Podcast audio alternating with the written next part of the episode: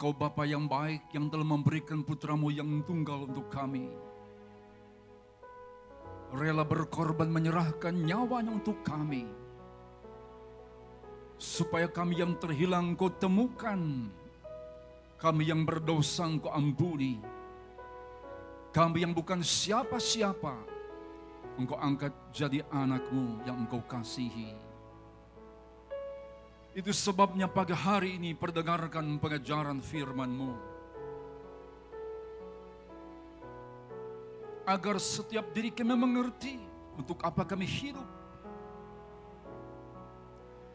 Tidak hanya sekedar hidup. Hanya mencari kesenangan duniawi. Mencari perkara-perkara yang fana. Ajarkan kami Bapa mengerti hidup kami harus menyenangkan hatimu. Kami harus bertumbuh dewasa untuk kemuliaan nama. Curahkan berkat sorgawi. Terpujilah namamu sampai selama-lamanya. Dalam nama Yesus kami sudah berdoa. Haleluya. Amin. Beri kemuliaan bagi dia. Shalom. Apa kabar saudara? Masih luar biasa? Puji Tuhan. Paruh pertama tahun 2019 ini hampir berakhir. Kita akan masuk nanti dalam paruh kedua. Pagi hari ini saya bicara tentang maturity to multiply. Kedewasaan untuk berkembang berlipat ganda. Ini sebenarnya adalah tema retreat yang akan saya bawakan di Australia bulan Oktober di Sydney. Tetapi pas saya khotbah di Full Gospel dua minggu lalu, ternyata orang Full Gospel businessman juga bicara tentang kedewasaan. Nah, saya berpikir kedewasaan memang sangat penting Apalagi sekarang gereja masuk dalam industri, bisnis. Pada waktu orang membuka gereja di mall-mall, di hotel, dikerumuni oleh banyak orang yang terjadi kebanyakan sebenarnya hanya perputaran saja. Dari gereja-gereja kecil yang tidak nyaman, yang panas, yang gak teratur ibadahnya, suruh tepuk tangan satu jam berdiri terus. Mereka pindah ke hotel, pindah ke mall. Karena gereja menjadi industri, semua diatur semikian rupa. Ada rundown. Bagaimana bernyanyi, berapa lama, harus berdiri, berapa lama duduk. Air condition dingin, kursi empuk, maka gereja-gereja kecil jadi kosong. Penuhlah gereja-gereja di mall. Bahkan ada gereja satu jam saja.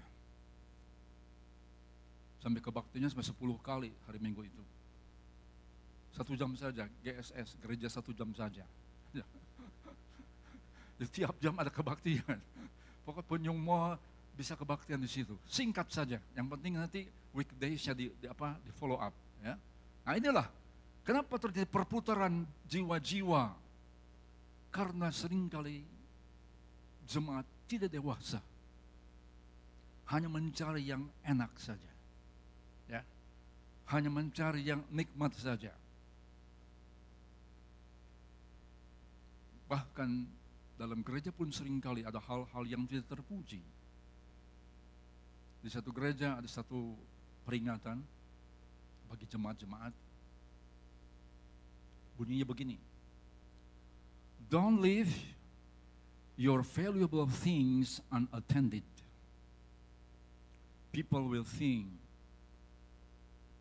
it is God's answer for their prayers.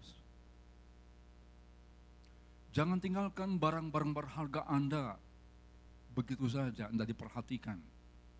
Ada orang yang mungkin berpikir itu adalah jawaban doa. Tidak punya uang, perut kosong, berdoa Tuhan berkati. Nah, lihat yang berharga itu, handphone ketinggalan atau tas terbuka. Ah, itu jawaban doa. Artinya di gereja pun masih ada hal-hal seperti ini mungkin. Maka ada ada ada pengumuman itu ya, ada ada peringatan. Don't leave your valuable things unattended. Jangan biarkan barang-barang berharga Anda ditinggalkan begitu saja. Sebanyak jemaat pun yang belum dewasa. Yang datang ke gereja cari sesuap nasi. Yang datang ke gereja cari peluang-peluang bisnis. Tadi pagi sebelum saya masuk ke Taman Ratu berhenti lama di lampu menunggu lampu putaran itu jadi hijau. Lama memang tiba-tiba nyalon mobil dari belakang, langsung masuk ke busway, ya kemudian berputar. Ke mana lihat lihat ke mana itu putarannya ya? Apa ke Taman Ratu tuh ke mana nih? Ya. Masih merah padahal itu tanda tanda lampu berbelok berputar tuh masih merah. Tapi langsung dia nyalip dari kanan masuk ke jalur busway kemudian berputar. Nah, saya jemaat Taman Ratu di sini. Ya. Nah inilah ketidakdewasaan. Enak saja melanggar peraturan, itu kan? Pokoknya nggak ada orang, sepi pokoknya. Itu nah, sering kali tabrakan terjadi, kecelakaan terjadi. Menyepelekan peraturan. Di tempat parkir sering kali menjadi masalah. Saat bubaran, ya, saling berlomba-lomba keluar, artinya macet di, di pintu gerbang, nggak bisa keluar. Ada dua mobil di sana sama-sama mau keluar. Atau nggak sabar, atau parkir nggak beres. Ya. Itu sebabnya mungkin inilah pentingnya maturity, pentingnya kedewasaan. Maka saya pikir baik kalau ini saya khotbahkan hari ini. Maturity to multiply. Kedewasaan untuk kita berkembang, berkembang biak, berlipat gandakan jemaat agar gereja tidak kosong. Ya, kenapa sering kali gereja kosong? Karena ada jemaat-jemaat yang tinggalkan gereja, kenapa? Dalam kekecewaan. Bentrok dikit, keluar pindah, bentuk dikit, keluar. Atau doa belum dijawab, sakit belum disembuhkan, kegagalan belum dipulihkan, maka orang mencari sesuatu hanya memuaskan hawa nafsunya. Maka itu sebabnya kita harus dewasa, maturity, dewasa, agar kita ini hidup berkenan kepada Tuhan. Kalau sungguh-sungguh tema di Warta Jemaat, Tuhan adalah tujuan hidup kita.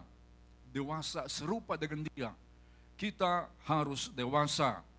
Makanya kemudian Petrus menulis dalam 2 Petrus pasal 1 ayat 5 sampai dengan ayat ke-7 dia berkata, "Justru itu kamu harus dengan sungguh-sungguh berusaha untuk menambahkan kepada imanmu, perhatikan imanmu telah lahir baru jadi bayi. Kamu harus sungguh-sungguh berusaha menambahkan kepada imanmu kebajikan."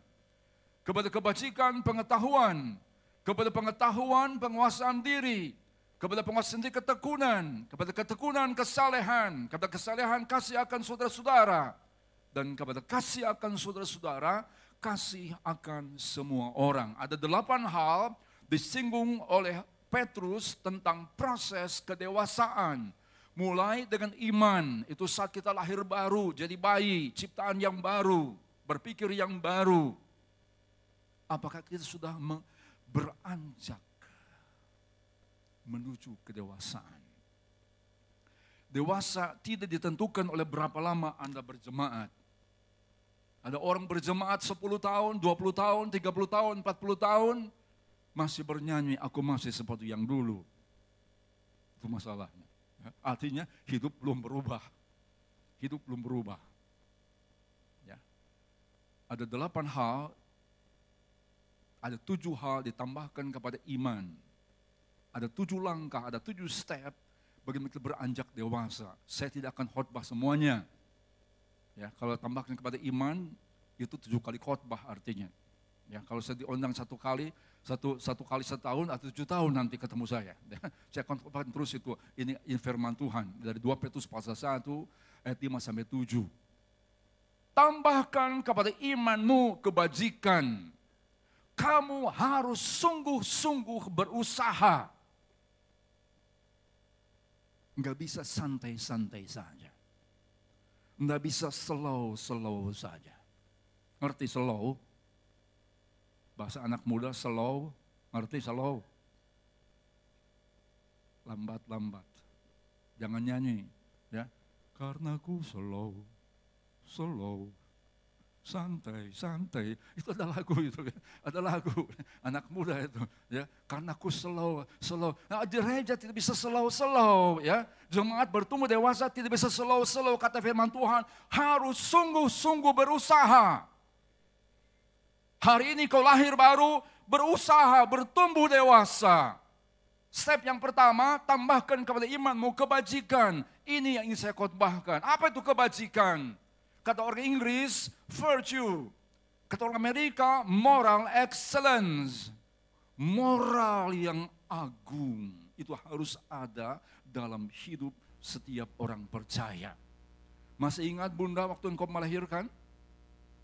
Masih ingat bunda? Yang belum melahirkan gak usah jawab. Bunda saja ya. Setelah sembilan bulan capek, engap, berat, bawa beban ke sana kemari, kemudian mules-mules, saat kemudian lahir bayimu normal, lucu, ya, apa yang kau rasakan? Hah? Happy. Lupa penderitaan. Lupa persoalan. Ayah-ayah gimana waktu itu? Lagi mikirin tagihan. Ya, berapa?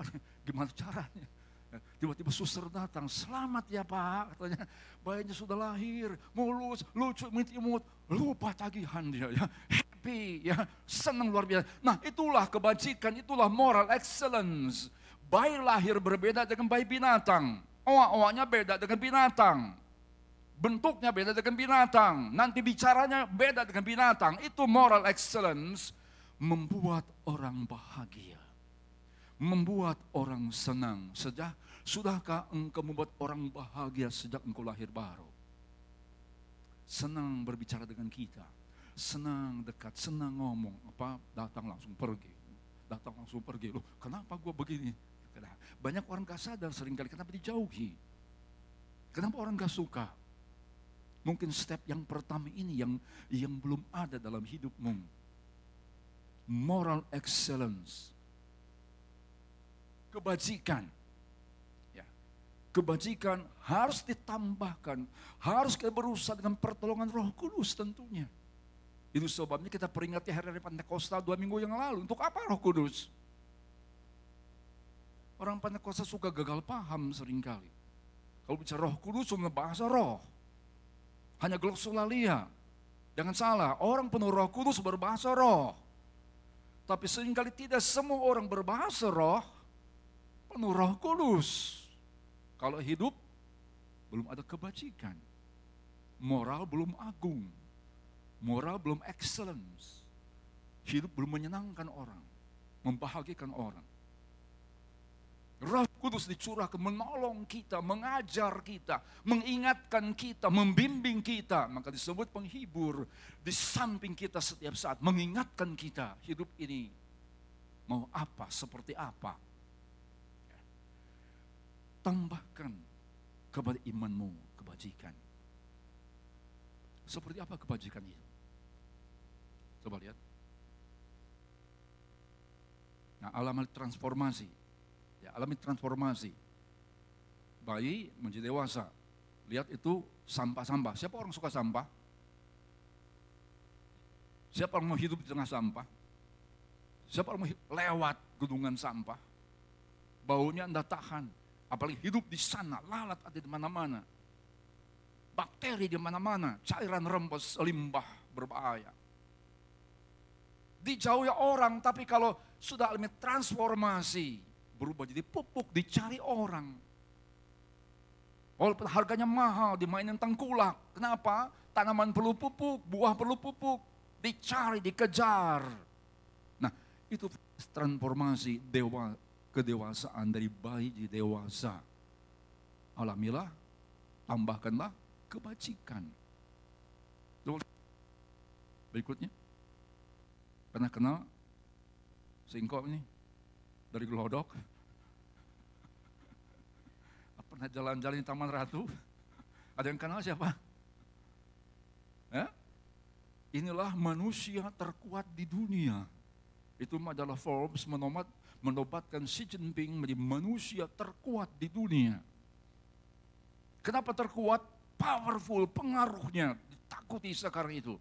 Ya, lagi perang sama Trump. Ya. Lagi perang Amerika sama Cina nih. Ya. Ini mau dilawan orang kuat begini itu. Ya. Di bawah di bawah Xi Jinping, Tiongkok luar biasa. Cadangan devisa ribuan triliun. Hutang-hutang orang di luar dipegang sama Tiongkok. Infrastruktur ke mana-mana ada jalan, ada jalan tol. Lembah gunung dihubungkan dengan kadang-kadang jembatan kaca. Orang lewat tuh gemeter itu kan, lihat kaca jurang itu kan. Cuma ada di sana. Ekonomi maju. Luar biasa, bahkan rakyatnya bilang, jadilah presiden kami sebetahnya. Bayangkan coba. Kalau di Indo ada model begitu presiden sebetahnya, nggak ribut lagi MK, nggak ribut pertarungan, hoax segala macam, sebetahnya. Kenapa? Dipuja oleh rakyatnya, disukai oleh rakyatnya, cintai oleh rakyatnya. Padahal ada satu kisah tentang Xi Jinping masa remajanya egois, nggak punya banyak teman, memenang sendiri, tapi hidupnya berubah. Eh pernah tahu ceritanya? Pernah tahu belum ceritanya? Nah, kalau belum saya cerita kalau begitu. Xi Jinping lahir tahun 60-an. Waktu itu di bawah Mao Zedong, susah Tiongkok itu ya. Susah. Makanya orang-orang yang pulang ke RC tahun 59, PP 10 itu ya banyak ceritanya pasti kalau punya keluarga di sini. Tahun lalu saya ke Hainan itu ya. Di sana kampung, kampung Bali, lihat kampung Bali di Hainan itu adalah orang yang pulang ke sana. Sekarang itu modern Hainan itu, wah luar biasa. Udah kayak di Eropa dah, itu jalan tol apa sudah masuk di sana di Hainan. Ya. Nah, Jinping waktu remajanya susah. Dia bilang makan telur itu satu barang mewah. Masa kecilnya dia egois, nggak punya teman, suka marah. Kenapa? Nggak punya teman banyak, orang nggak suka dekat sama Jinping. Satu hari bapaknya mengajar dia dengan pelajaran sederhana. Suruh makan bakmi. Tuh, ya, orang Tiongkok, orang Cina nggak bisa lepas dari bakmi, maka pelajarannya lewat bakmi. Bapaknya bikin bakmi dua mangkok. Satu bakmi polos, satu bakmi ada telurnya satu. Setelah bikin bakmi dua mangkok, bapaknya bilang begini, Jinping, pilih, makan. Wah anak muda remaja susah, lihat barang mewah, telur itu langsung dia sambar itu mangkok yang ada telurnya satu. Diaduk-aduk dia mau makan, dia lirik bapaknya lagi ngaduk-aduk bami yang polos. Ternyata di bawah yang polos ada telur dua. Wah dia salah, salah milih dia. Ya, dia waduh salah milih, dia kalah sama bapaknya. Dia berengut begitu ya. Nah pelajaran pertama bapaknya bilang begini. Kalau kamu selalu memikirkan dirimu sendiri kamu akan selalu kalah. Perhatikan. Kalau kamu egois, hanya memikirkan dirimu sendiri, kamu akan kehilangan, kamu akan susah, kamu akan kalah. Jinping belajar. Besoknya bapaknya bikin bami lagi dua mangkok. Polos, telur satu. Nah, Jinping sudah bijaksana sekarang. Bapaknya bilang, pilih dan makan dia sambar kemudian yang polos. Bapaknya makan bami dengan telur satu. Jinping aduk-aduk baminya, diaduk-aduk, enggak ada telurnya ternyata. Kalah lagi, waduh, aduh keceleh lagi dua kosong. Ini, polos, enggak ada, enggak ada telurnya, dua kosong. Ya. Nah, kemudian dia berengut, dia menangis begitu bapaknya tersenyum. Jangan sedih, kata bapaknya. Jangan sedih karena pengalaman. Hidup tidak selalu. Besok paginya bapaknya bikin mami lagi, dua mangkok lagi. Polos, telur satu. Jinping makin bijak sekarang. Ya. Pilih yang polos satu, dia kalah.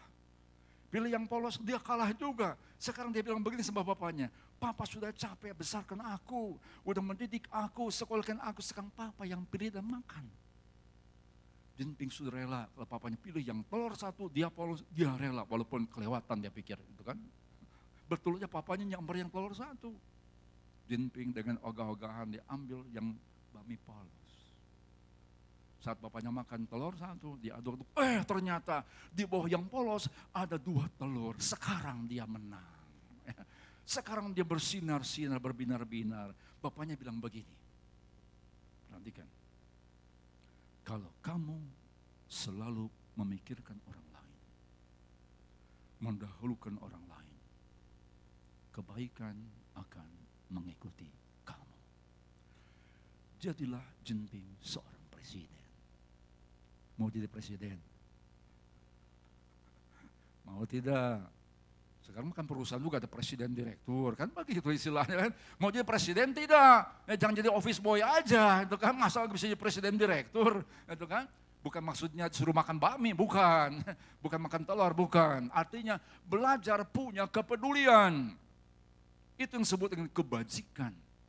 Mulai dengan kepedulian, memperhatikan orang lain, menyenangkan orang lain, membuat orang bahagia. Itu sudah cukup untuk kebajikan. Jangan kau usah perlu untuk kita harus keluar harus keluar uang. Tersenyum kan harus selalu keluar uang. Menolong orang kan gak selalu keluar uang. Anda punya moral agung saat tidak nyusahin orang lain, itu sudah bagus. Jangan punya pikiran SMS makanya. Ngerti SMS? Senang lihat yang susah. Susah lihat yang senang. Nah jangan punya pikiran seperti itu. Kalau belum bisa menolong orang, jangan nyusahin orang. Punya pikiran ingin menyenangkan orang saja, udah bersinar hidup kita itu. Ya. Wajah kita bersinar, selalu tersenyum, membahagiakan orang lain. Itu kepedulian adalah kebajikan, sebuah kepedulian. Yang kedua, Coba lihat foto ini. Masih ingat foto ini? Pernah saya tampilkan dalam khotbah tahun yang lalu. Yang sebelah kiri pakai kaos putih, seorang gelandangan dari Bangkok, namanya Waralop. Sebelah kanan seorang bos. Waralop pernah mengembalikan, kalau ingat cerita saya, ya, Waralop seorang gelandangan tidur di MRT station, panas, banyak nyamuk, di emper toko, bau. Satu hari lihat seorang anak muda bos turun dari MRT, kemudian naik mobil terburu-buru, kemudian dompetnya jatuh. Dia bikin gestur gitu, orang berhenti, udah terlambat, orang udah pergi hilang. Dia ambil dompetnya Hermei. Ngerti ibu-ibu Hermei? Oh ngerti, ngerti, ngerti. Harganya mahal, harganya mahal Hermes. Kalau tas ratusan juta, ada yang miliar katanya begitu ya. Dia buka, ada uang 8 juta rupiah. Di kantongnya cuma 8 ribu, seribu kali lebih banyak. Makan pagi nggak cukup di kantongnya 8 ribu, ini ada 8 juta. Ada kartu kredit, ada kartu nama. Rumah boleh enggak punya, pekerjaan boleh enggak punya, harga diri tinggi, kejujuran ada ia pergi kantor polisi, ya serahkan, ya ceritakan punya siapa. Kan ada alamat, mungkin nomor telepon, di telepon datanglah sang bos, Mr. Pongkri yang Yos, yang terharu. Dia bilang, hari gini masih ada orang jujur, aku perlu orang jujur, bukan orang pintar. Banyak orang pintar minterin orang, bosnya pun dipinterin. Maka dicarilah orang jujur, jadilah hidupnya berubah. Karena sebuah kejujuran. Itu ciri dari sebuah kebajikan, sebuah kejujuran. Tidak menyentuh milik orang lain. Bersyukur dengan apa yang ada dalam hidup kita. Hidup Waralo berubah dari emper toko, dari MRT station, berubah tinggal di apartemen full air condition, spring bed. Sebetahnya. Dari emper toko yang panas, ada air condition, dari di atas kardus yang keras, spring bed yang nyaman. Sebetahnya dari gelandangan dikasih pekerjaan dengan gaji pemula empat setengah juta, sebetahnya akan kerja di tempatnya pabrik baja ini Mr. Pongkri yang Yos.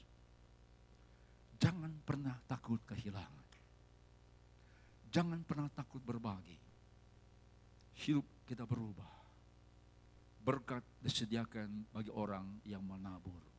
Dalam menabur kita menuai dalam berbagi kita menerima. Sering hidup tidak berubah, kenapa? Kita egois. hanya mikirin diri sendiri, maka nggak bisa jadi presiden. Ya, Jinping jadi presiden. Kenapa? Mikirin orang lain, menyenangkan orang lain, mulai dengan bapaknya, baru kemudian rakyatnya dan dicintai. Kejujuran itu artinya mensyukuri berkat apa pun yang Tuhan kasih. Enggak terpesona, tidak menginginkan barang milik orang lain, kata keluaran pasal 20. Tidak mencuri, tidak mengambil. Puas dengan apa yang ada, satisfied. Dengan berkat Tuhan, bangun pagi, kau punya kekayaan yang besar yang harus, yang harus engkau syukuri bangun pagi itu. Maka Tuhan mengajar prinsip hidup dalam doa Bapa kami. Bapa kami yang dikuduskan namamu, sisanya besok nanti. Nah dikuduskan itu artinya tinggikan setinggi-tingginya itu kata dikuduskan. Dari kata hagiatso jadi kata age, a tidak, g itu geo bumi. Di kata dikuduskan, tinggikan setinggi-tingginya jauh dari bumi lewat ucapan syukur kita. Tuhan memberikan kekayaan yang besar dalam hidup kita. Your wealth is your health. Bangun pagi, mata bisa lihat, bersyukurlah. Ada orang sejak kecil merem terus. Ada orang melek pun merem juga, nggak bisa baca. Kenapa? Ya memang dia nggak bisa lihat. Sejak lahir atau karena diabetes, kena gula, retinanya rusak, atau karena kecelakaan. Seperti Louis Braille, akibat kerja di bengkel, ya kena pecahan baja, rusaklah matanya. Sehingga oleh Tuhan, Syukuri berkat Tuhan kesehatanmu. Bangun pagi, kau bisa bergerak ke kanan ke kiri. Gerakan tanganmu, gerakan kakimu ke kanan ke kiri. Tidak usah goyang mere-mere. Mau mere. Ya. Kenapa? Ada orang gerakan tangan mesti dipindahin. Tahu? Ngerti? Orang stroke kan begitu. Minahin tangan saja susah. Mesti diangkatin. Kok bisa bergerak? Bersyukurlah sama Tuhan. Jangan buat nempeleng. Kaki bisa bergerak, bersyukurlah. Jangan buat nginjak atau nendang. Turun dari bed, tempat tidur, jalanlah, bersyukur. Kita jalan kakinya satu-satu, enggak dua-dua. Mau dua-dua jalannya. Itu konslet. Kalau Anda masih bisa berjalan satu-satu bersyukur. Ya. Makan pagi, minum kopi pahit. Jangan cerai gara-gara kopi pahit. Kenapa mesti cerai? Bersyukurlah artinya lidahmu masih normal. Mau dibuang pengecapnya sama Tuhan. Minum apa saja juga kerasa, nggak tahu pahit, nggak tahu manis, nggak tahu asin, nggak tahu, nggak tahu, nggak tahu dah. Kayak buaya jadinya. Makan bangke dua bulan busuk. Ya, Kenapa? Karena buaya nggak punya saraf pengecap. Ya, dia pokoknya lapar, dia makan bangku udah busuk, dia makan aja nggak tahu dia, pokoknya kenyang perutnya. Maka saya sering bilang tidak seekor buaya di laut bisa membedakan rasa, kecuali buaya darat. Nah, bersyukurlah. Jangan fokus kedua dua dari perjanjian lama dua ayat nyempil di satu tawari pasal 4 ayat 9 dan 10 dua Yabes. Bangun pagi, kiranya Tuhan berkati aku berlimpah-limpah. Mau makan, kiranya Tuhan berkati aku berlimpah-limpah. Mau tidur, kiranya seribu kali anda nyanyi nggak akan kaya-kaya. Ya. Bukannya Tuhan tidak sanggup membuat kita kaya, sanggup. Bapak kita kaya, amin. Dia akan mencukupkan segala keperluanmu menurut kemuliaan dan kekayaannya. Bayangkan. Ya, masa nggak sanggup? Sanggup. Tuhan mau lihat hatimu dulu. Jadi orang yang tahu kamsia tidak. Atau bau kamsia. Tahu thankful enggak? Atau unbe thankful. Bangun pagi bersyukurlah. Ini prinsip hidup. Jangan fokus kepada berkat-berkat sukses. Ini bukan itu. Ya, Tuhan mau engkau bahagia. Maka prinsip hidup diajarkan dalam dua Bapak kami. Bapak nomor satu, bersyukur nomor dua, ketiga kemudian berkata, datanglah kerajaanmu. Nanti minta secukupnya nanti, ini dulu nih. Ya, kenapa? Hati, Roma 14 ayat 17. Kerajaan Allah bukan makan minum, bukan perut. Hati. Arealnya sama. Perut, hati di perut. Ya. Tapi hati dulu, damai, sukacita, kebenaran, itu harus penuh dalam hidup kita dulu baru berkat akan datang. Dalam menabur kebajikan, berkat akan datang. Ya. Dalam berbuat baik kepada orang lain, berkat akan datang. Hormati milik orang lain. Jangan nyolot. Gimana caranya ngambil milik orang lain? Walau tidak terpikir itu. Tidak terpikir. Dia puas dengan apa yang ada. 8 ribu di kantongnya. Dia kembalikan yang 8 juta. Hasilnya pekerjaan, tempat tinggal, sebetahnya. Apa enggak luar biasa? Tuhan punya cara. Tuhan selalu punya cara. Jangan takut, jangan khawatir. Tuhan selalu punya cara memberkati, menolong kita. Dia punya cara, jangan lupa. Dia ada, selalu ada, tak pernah tidak ada. Syukuri berkat yang Tuhan berikan kepada kita, menghormati milik orang lain, dan menghormati milik Tuhan. Ya, kejujuran termasuk menghormati milik Allah. Maka ada kotak-kotak di sini. Ya. Diingatkan tiap minggu pertama, biasanya kalau gereja itu, ya bawalah persembahan.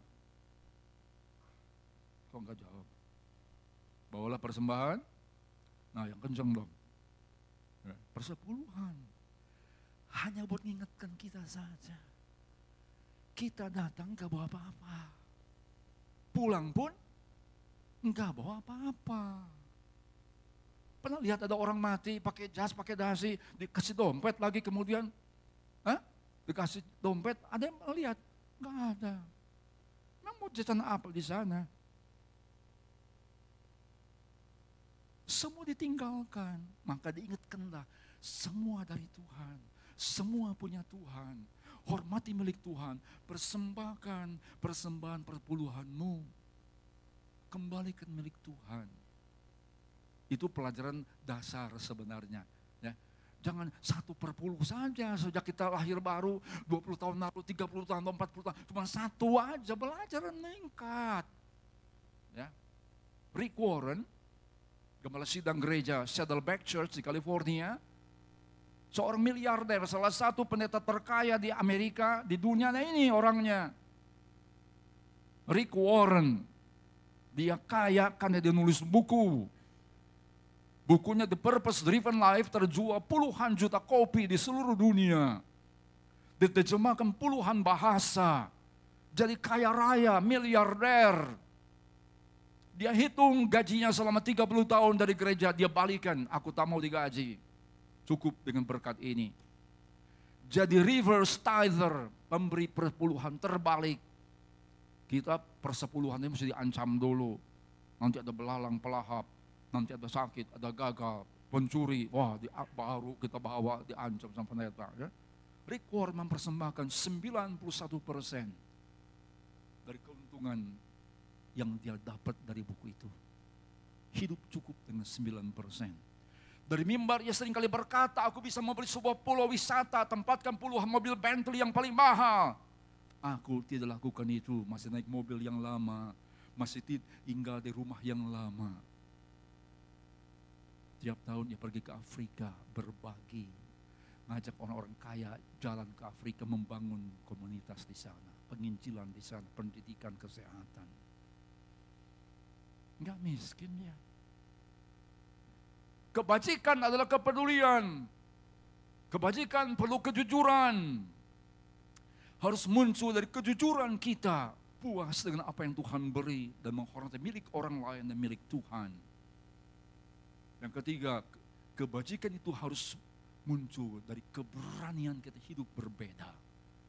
Seringkali kita dengar Roma 12 ayat 2, jangan serupa dengan dunia, berubahlah lewat transformasi pikiran, berubah seperti apa, jangan serupa seperti apa.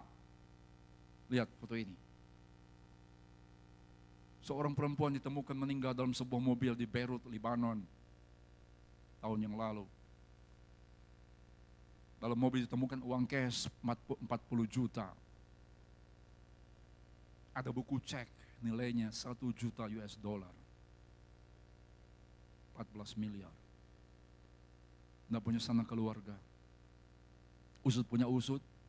Fatima Muhammad Otman mengumpulkan uang selama puluhan tahun dari mengemis.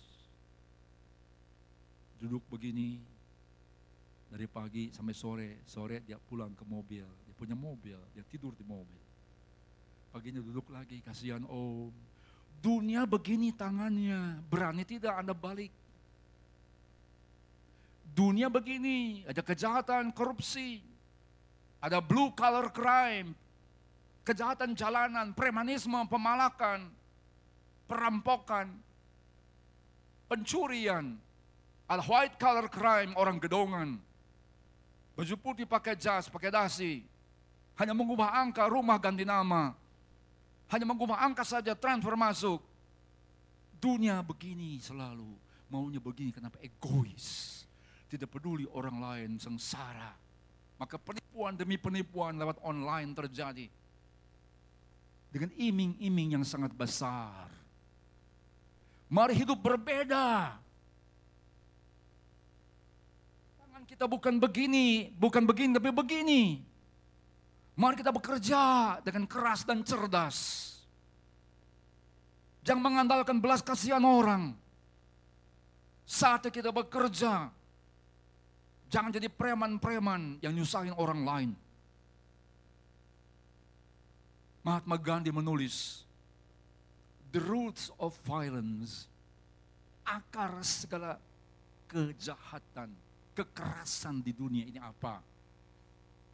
Tahun 1925 ia menulis, the roots of violence is wealth without work, kekayaan tanpa kerja, pleasure without conscience, kenikmatan tanpa nurani, knowledge without character, pengetahuan tanpa karakter, commerce without morality, perdagangan tanpa moral, science without humanity, ilmu pengetahuan tanpa kemanusiaan, worship without sacrifice, ibadah tanpa pengorbanan, politics without principles, politik tanpa prinsip-prinsip yang benar. Maka adalah pertikaian-pertikaian setiap kali ada pilkada atau pilpres.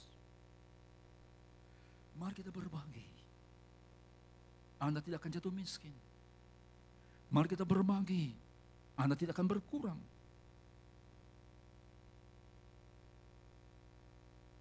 Coba lihat foto ini. Anda kenal siapa? Bertahun-tahun Bill Gates menjadi orang terkaya di dunia. Sekarang salib menyalip dengan si gundul Jeff Bezos. Ya. Si gundul itu ya. Terkaya di dunia, bosnya Amazon. Dulu Microsoft selalu di atas. Paling turun naik dengan Warren Buffett. Ya, itu cuma dua itu orang cuma dua aja bolak balik bolak atau Carlos Slim dari Brazil. Hanya itu saja orang terkaya di dunia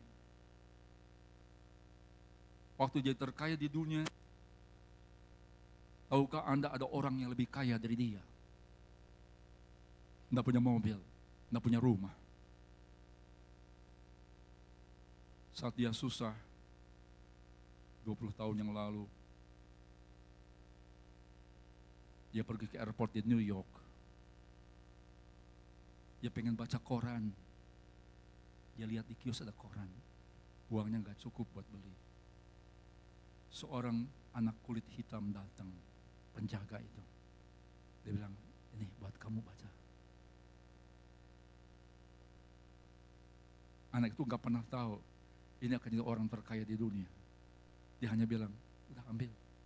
Enggak usah, saya uangnya nggak cukup. Dia bilang, nggak apa-apa buat kamu. Ya dia terima, dia baca. Tiga bulan kemudian, ya ke airport lagi di New York. ketemu lagi sama itu anak. Dia belum punya uang juga. Suruh baca, suruh ambil lagi tuh korannya. Ambil katanya. Aduh, saya nggak punya duit, nggak cukup. Baca saja, ambil udah. Dua kali. Sejak itu jangan ketemu lagi. Jadi orang terkaya di dunia, Microsoft.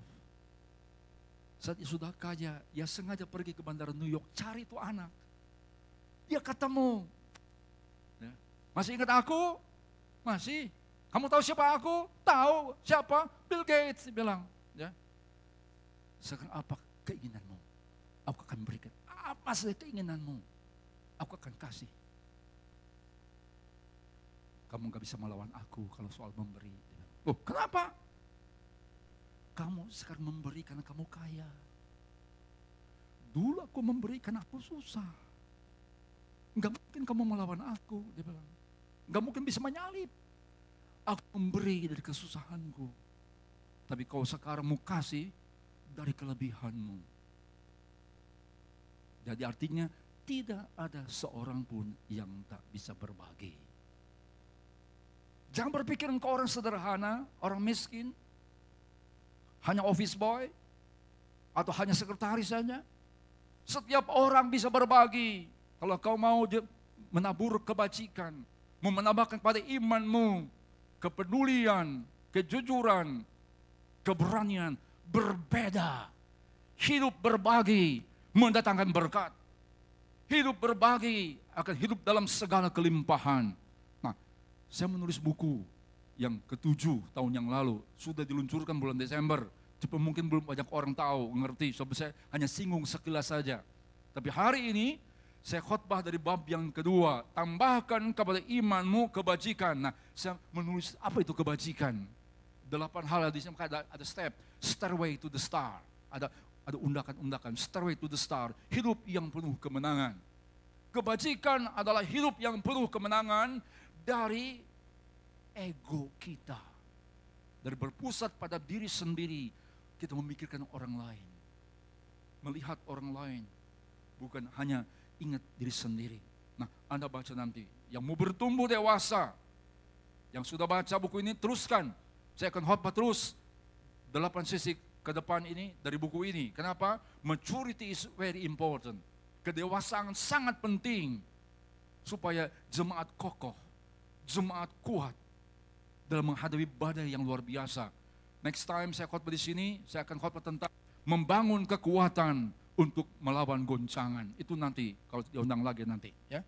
Apa seri yang berikutnya dari khotbah kebajikan adalah tambahkan kepada imanmu kebajikan, pengetahuan. Tapi hari ini bab yang kedua kebajikan. Baca buku ini, renungkan buku ini. Orang Australia pengen belajar. Dia minta saya datang bulan Oktober, empat hari session untuk retreat. Kenapa yang ada di sini tidak mau belajar? Banyak kali kita baca itu susah berusaha keras termasuk membaca. Gak cuma baca firman Tuhan, mungkin Anda tidak mengerti. Saya jabarkan firman Tuhan lewat buku. Hanya tiga ayat saja. 2 Petrus pasal 1, 5, 6, 7. Jadi satu buku, di delapan bab di sini. Apalagi kata satu Alkitab kan luar biasa. Memang susah dimengerti kalau nggak dijabarkan. Makanya belajar, berusaha dengan sungguh-sungguh. Jangan slow-slow.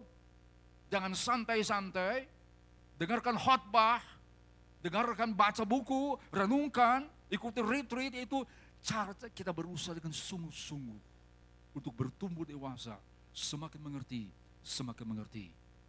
Tuhan memberkati. Tentukan kepala. Nyanyikan pujian bersama dengan saya. Aku percaya janjimu ajaib. S.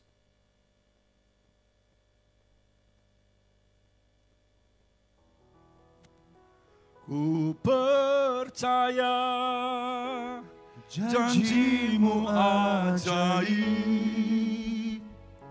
terukir dalam kehidupanku. Ku berserah di dalam kekuatanmu. Hanya kau segalanya bagiku. Ku percaya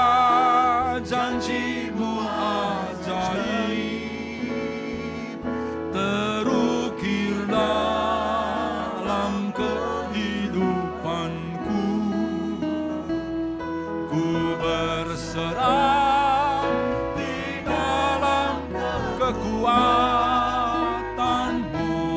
Ku percaya. Sungguh besar setiamu.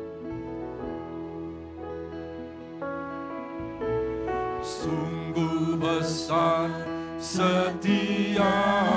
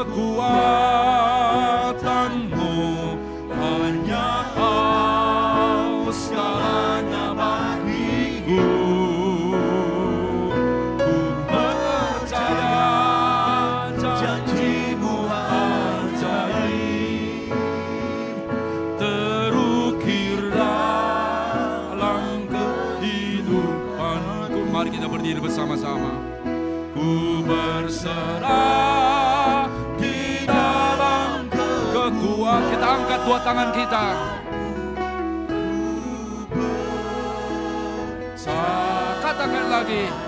Ku percaya janjimu ajaib Ku percaya janjimu ajaib. Berpeganglah pada janji Tuhan Dia akan cukupkan segala keperluanmu. Bertumbuhlah dewasa. Tambahkan kepada imanmu kebajikan. Perhatikan orang lain. Syukuri berkat Tuhan Segalanya. Angkat kedua tanganmu sembah dia. Ku percaya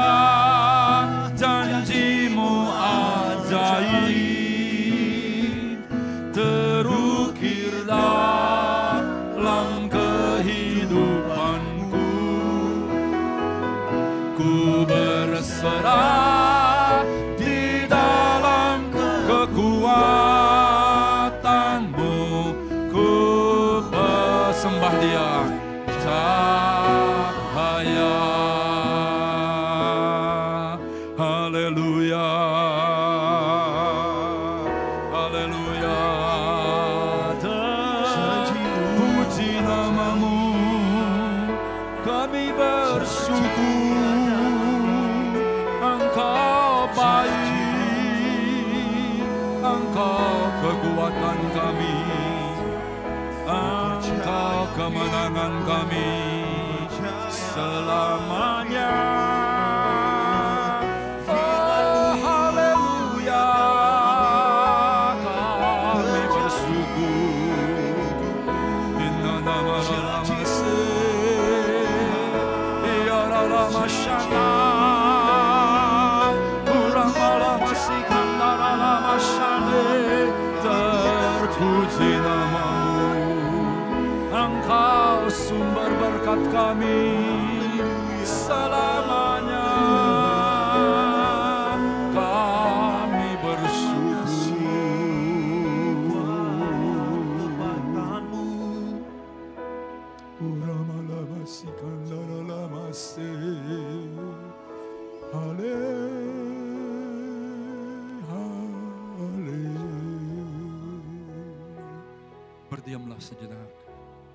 biarkan musik dan singas.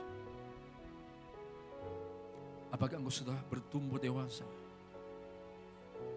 Apakah engkau sudah masuk dalam proses transformasi?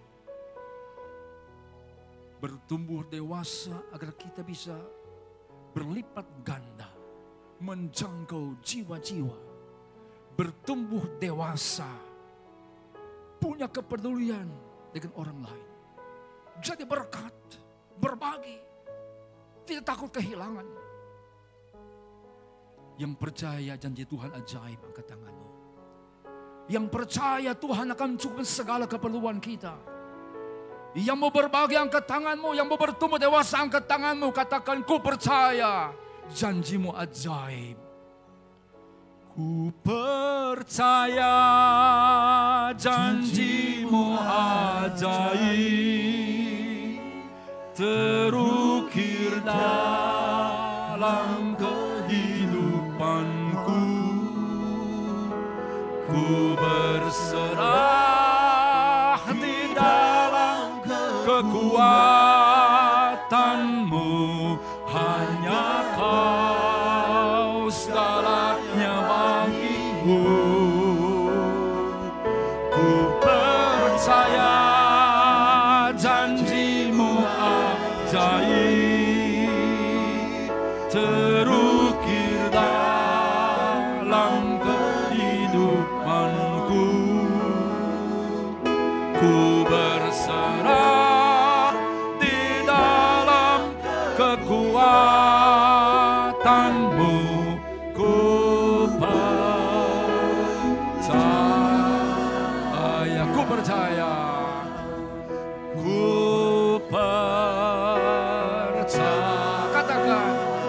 percaya